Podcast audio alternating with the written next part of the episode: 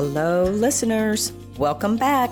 I'm your host, Jackie Higgins. I hope you had a wonderful week and are excited to dive into this week's episode. For me, this is more than a podcast. It is a chance for me to reach out to listeners who are eager to join me in a discussion guided by God's Word on the issues and events shaping the country today. Whether you are new to God's Word or a lifelong Christian, together we will discuss how faith and government can commingle and ally themselves in the campaign against the chaos engulfing our country. This is Truth and Consequences. Let's get started.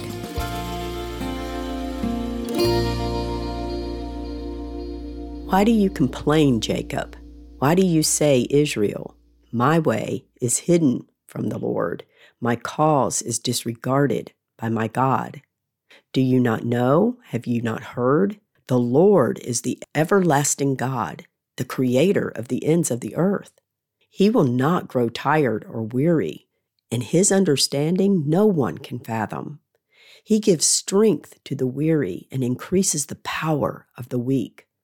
Even youths grow tired and weary, and young men stumble and fall. But those who hope in the Lord will renew their strength. They will soar on wings like eagles. They will run and not grow weary. They will walk and not be faint. Isaiah 40, verses 27 through 31. I would like to begin with prayer for those in Turkey, Syria, and surrounding areas, dealing with the devastation of the earthquake that occurred days ago. Dear Lord, we come to you in unity, hope, and love as we ask for your strength and comfort for those who are dealing with the devastation of this earthquake. You are the everlasting God, the creator of all. We lift our eyes and look to the heavens, to the Holy One, whose love we cannot even fathom. We ask you, Lord, to comfort and give peace to the families that are going through such heartache. Put a shield of protection around all responders who are trying so desperately to find and rescue those who are struggling. Give them your strength as they grow weary. Touch the hearts of all people and all nations of this world as we come together in this time of need. We ask this in your name, Jesus. Amen. As of this evening, it is now estimated that more than 38,000 lives have been lost in this earthquake. That is a staggering number of lives gone and lives changed forever. This earthquake event is an eye opener for the world, an event that should make every individual and every country take their eyes off themselves and put them on to someone else. Where human compassion and kindness can reveal itself without hindrance or boasting. 1 Peter 1, verses 21 through 22 says, Through Christ you have come to trust in God, and because God raised Christ from the dead and gave him great glory, your faith and hope can be placed confidently in God. Now you can have sincere love for each other as brothers and sisters because you were cleansed from your sins when you accepted the truth of the good news. So see to it that you really do love each other intensely with all your hearts. Peter is not talking about Valentine's Day love that we just celebrated with those special to us. Peter is talking about love as an action that Jesus commands of us in John 13, verse 34 through 35, when he says, A new command I give you love one another. As I have loved you, so you must love one another. By this, everyone will know that you are my disciples if you love one another. This love is put into action, meaning answering a call when something is needed, responding to a need or a request, giving financially when there is a financial need, helping someone that you may or may not even know, being there to serve others when someone else cannot. Love involves unselfish service to others. taking your eyes off yourself and placing them on someone or something else, responding to a devastating earthquake around the world. The love that Paul explains in 1 Corinthians 13, verses 4 through 8, is love the way Jesus loves. Love is patient, love is kind. Jesus was extremely patient and kind. It does not envy, it does not boast. Meaning, what you do, you do for God's glory, not your own. It is not proud, it does not dishonor others, it is not self seeking, it is not easily angered, it keeps no record of wrongs. Love does not delight in evil, but rejoices with the truth, integrity, honor, loyalty. It always protects, always trusts, always hopes, always perseveres. Love never fails. That's hope and faith. And by this, everyone will know you are my disciples if you love one another. This love is a fruit of the Spirit, meaning it is through the Holy Spirit that we bear this fruit, this kind of love. To love like Jesus is a goal we should strive to do. Will it always be easy? Of course not. Will there be times when circumstances come into our lives and create stumbling blocks? Yes, but the Holy Spirit offers us the power to love through those circumstances. We have to turn inward toward the Spirit and ask, ask for His help, His power, this is why Paul says at the end of chapter 13, verse 13, and now these three remain faith, hope, and love. But the greatest of these is love. I was watching the news trying to find information about the status of Turkey and the surrounding areas following the earthquake. It was a few days after the incident, so there were several pictures and videos. It was reported that Israel was the first country to respond with on the scene help. The United States was there also with first responders. It was total devastation. And as the reporter was ending his segment, he made a comment that has just stuck with me. He said, There is no country that could be expected to handle something of this magnitude by itself. It was a very innocent statement, one of compassion and sincerity. But think about that statement for a minute and let it sink in. There is no country that could handle something of this magnitude by itself. What a humbling and thought provoking statement this should be for every person and every country on earth. Not to be trembling in, in fear.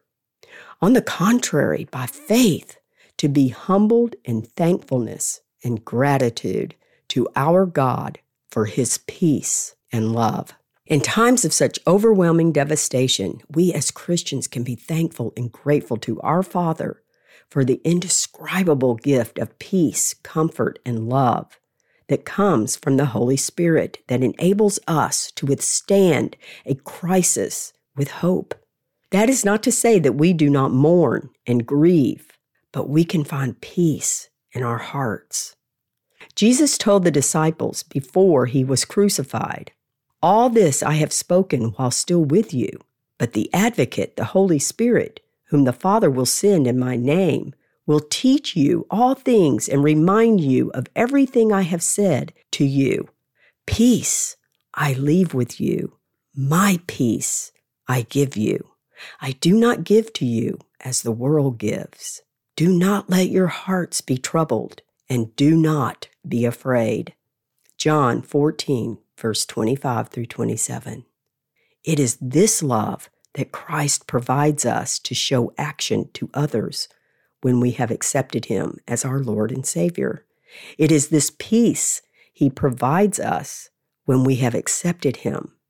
Jesus says in Matthew 11, verse 28 through 30, Come to me, all who labor and are heavy laden, and I will give you rest.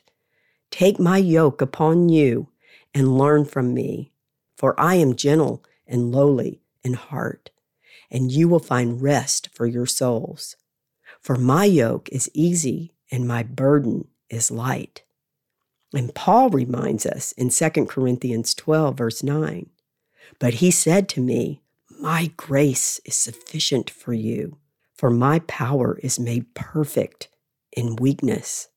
Therefore, I boast all the more gladly of my weaknesses, so that the power of Christ may rest upon me. This rest, this grace, this power, and this love all come from the gift of the Holy Spirit to nourish our souls in times of need and in His light that shines through us onto others in times of their need. It is all a result of the good news, the gospel, the story of Jesus Christ, our Lord and Savior, the Son of Man, the Son of God, our testimony as children of God, and our purpose to go out and spread the good news. The Apostle Paul has been coming up quite a bit in my daily quiet time recently. A small summary or a reminder about Paul. In Acts chapter 9, Paul, then called Saul, was on his way to Damascus to continue his persecution of Christians. While on this road, he had an encounter with Jesus Christ from heaven. This ultimately led him to become a Christian Jew. From that encounter, Paul went from being a zealous Jew to become a preacher of the gospel of Jesus Christ to the Gentiles and the Jews.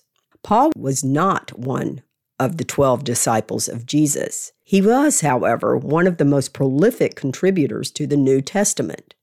Of the 27 books in the New Testament, 13, maybe 14, are attributed to Paul. His life's purpose was to preach, teach, and spread the gospel of Jesus Christ. An example of this can be found in his letter to the Romans. In Romans 1, verses 9 and 16 through 17, he writes, God, whom I serve in my spirit in preaching the gospel of his Son, is my witness how constantly I remember you in my prayers all the time. He's talking to the Romans. For I am not ashamed of the gospel, for it is the power of God that brings salvation to everyone who believes, first to the Jew, then to the Gentile. For in the gospel, the righteousness of God is revealed. A righteousness that is by faith from the first to last, just as it is written, the righteous will live by faith. Commentary says Paul knew his message was true and could not be refuted. It is the message of salvation, God's rescue plan for all people. The gospel is all about the reality of God's transforming and life changing power in the world. He restores and makes right our relationship with Him, and He declares us to have right standing with Him by faith and faith alone. Paul speaks like this throughout his preaching and teaching. His faith, love, and most of all, his devotion to Jesus Christ is righteous and pure. How would you describe your faith? In Hebrews 11, verses 1 and 3, it says, Now faith is confidence in what we hope for and assurance about what we do not see. By faith, we understand that the universe was formed at God's command, so that what is seen was not made out of what was visible. Chapter 11 in Hebrews is about the ancients of the Old Testament Abraham, Noah, Isaac, Sarah, and more, and how by faith they trusted and obeyed and built their relationship with God. We are a lot like them. Our relationship with God is based on faith, trust, and obedience to His Word. But we have something that the ancients did not we have Jesus Christ and the gift of the Holy Spirit. Why is all of this so important for us today? What is the connection with the earthquake disaster, our purpose, and the righteous will live by faith, as Paul wrote? The earthquake is an example of an event where the love of Jesus can be seen, exhibited, displayed on the world stage for all to witness and share. Love in action, while at the same time, this same event should bring the human existence into perspective, meaning we are all equal in the eyes of God. Isaiah, an Old Testament major prophet, prophesied about the second coming of Christ and the battle of Armageddon. Chapter 24, verses 1 through 3 says, See, the Lord, the Lord is going to lay waste the earth and devastate it. He will ruin its face and scatter its inhabitants. It will be the same for priests as for people, for master as for servant, for mistress as for maid, for seller as for buyer, for borrower as for lender, for debtor as for creditor. The earth will be completely laid waste and totally plundered. The Lord has spoken this word. The social status of man and or woman will not matter. Money will not matter. The treasures we hold dear will not matter. We do not know when the end of the age will be here. The real question is what will you and I be doing when it does come? Will you be working on fulfilling your purpose for God? Have you ever wondered what your purpose is? I did. I used to walk around thinking, I have no idea what God wants me to do. What is my purpose? We often discuss the Great Commission Jesus said, Therefore, go and make disciples of all nations, and teaching them to obey everything I have commanded you. That's in Matthew 28, verses 19 and 20.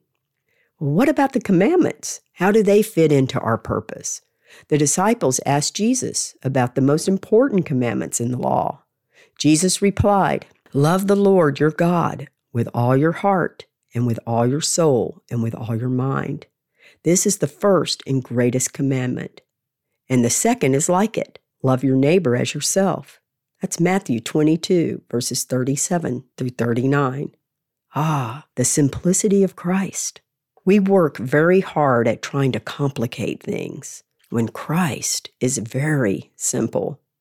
I return to the disciples' cross, that vertical pole that represents your relationship with God, with Christ in the center. If you are staying in the Word and are in prayer daily, which is the vertical pole that holds the cross up, if you love the Lord with all your heart, soul, and mind, then your relationship should be good and pleasing to God. Then you can move on to love your neighbor as yourself, the horizontal pole. Yourself would be in good standing with God, enabling you to love your neighbor sincerely with your heart. I found this article online that answered the what is our purpose question very simply. Our purpose is to have a restored relationship with God that comes from admitting our faults and receiving his forgiveness and accepting Jesus as the Son of God. We also need to love others the way Jesus loves us in action. We show love to others so that others can have a restored relationship with God. God wants restoration for everyone. As we grow our relationship with God, we go out by being the hands and feet of Jesus. We show love, we spread the good news, and we make disciples. For the past few weeks, we have been visiting my friend's church, Northway Church. Their pastor Rodney has been doing a series on the book of Revelation. Well, today he talked about the church of Smyrna. I was blown away at how this fit into the episode I was working on.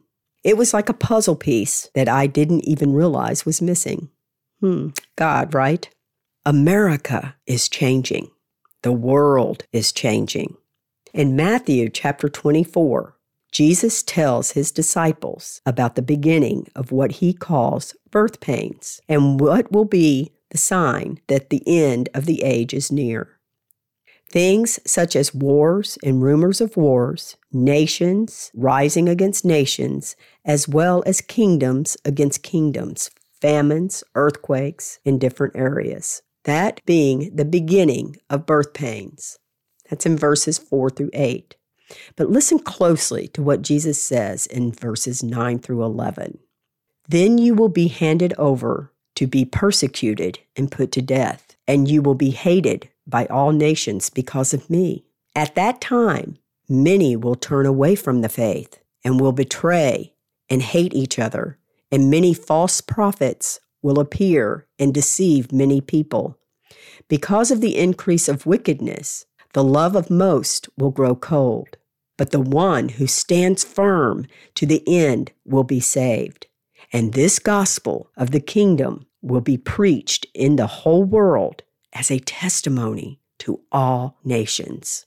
And then the end will come. Now, commentary says there are still false prophets today. They are often the popular leaders who tell people what they want to hear, such as, do whatever your desires tell you. Jesus warns us not to listen to their dangerous words, which sound good but lead us away from the God of truth. In his second letter to the seven churches, to the church of Smyrna, Jesus tells them, I know your afflictions and your poverty, yet you are rich. I know about the slander of those who say they are Jews and are not, but are a synagogue of Satan. Do not be afraid of what you are about to suffer. I tell you, the devil will put some of you in prison to test you, and you will suffer persecution for 10 days. Be faithful, even to the point of death, and I will give you life as your victor's crown. Whoever has ears, let them hear what the Spirit says to the churches. The one who is victorious will not be hurt at all by the second death. Revelation 2, verses 9 through 11. America today may well be on a pathway to judgment by the one and only judge. We have steered so far from God that discipline is sure to follow. Where, when, and how this discipline, not the end of times, will be carried out, only God knows. If we look back to Isaiah and the other prophets in the Old Testament, God was always patient, caring, and gave many warnings, or maybe what we would call today wake up calls, before judgment was ever given. And there was always hope woven in along with his justice. Along with every woe, there is always hope to follow. What may be examples of wake up calls for America?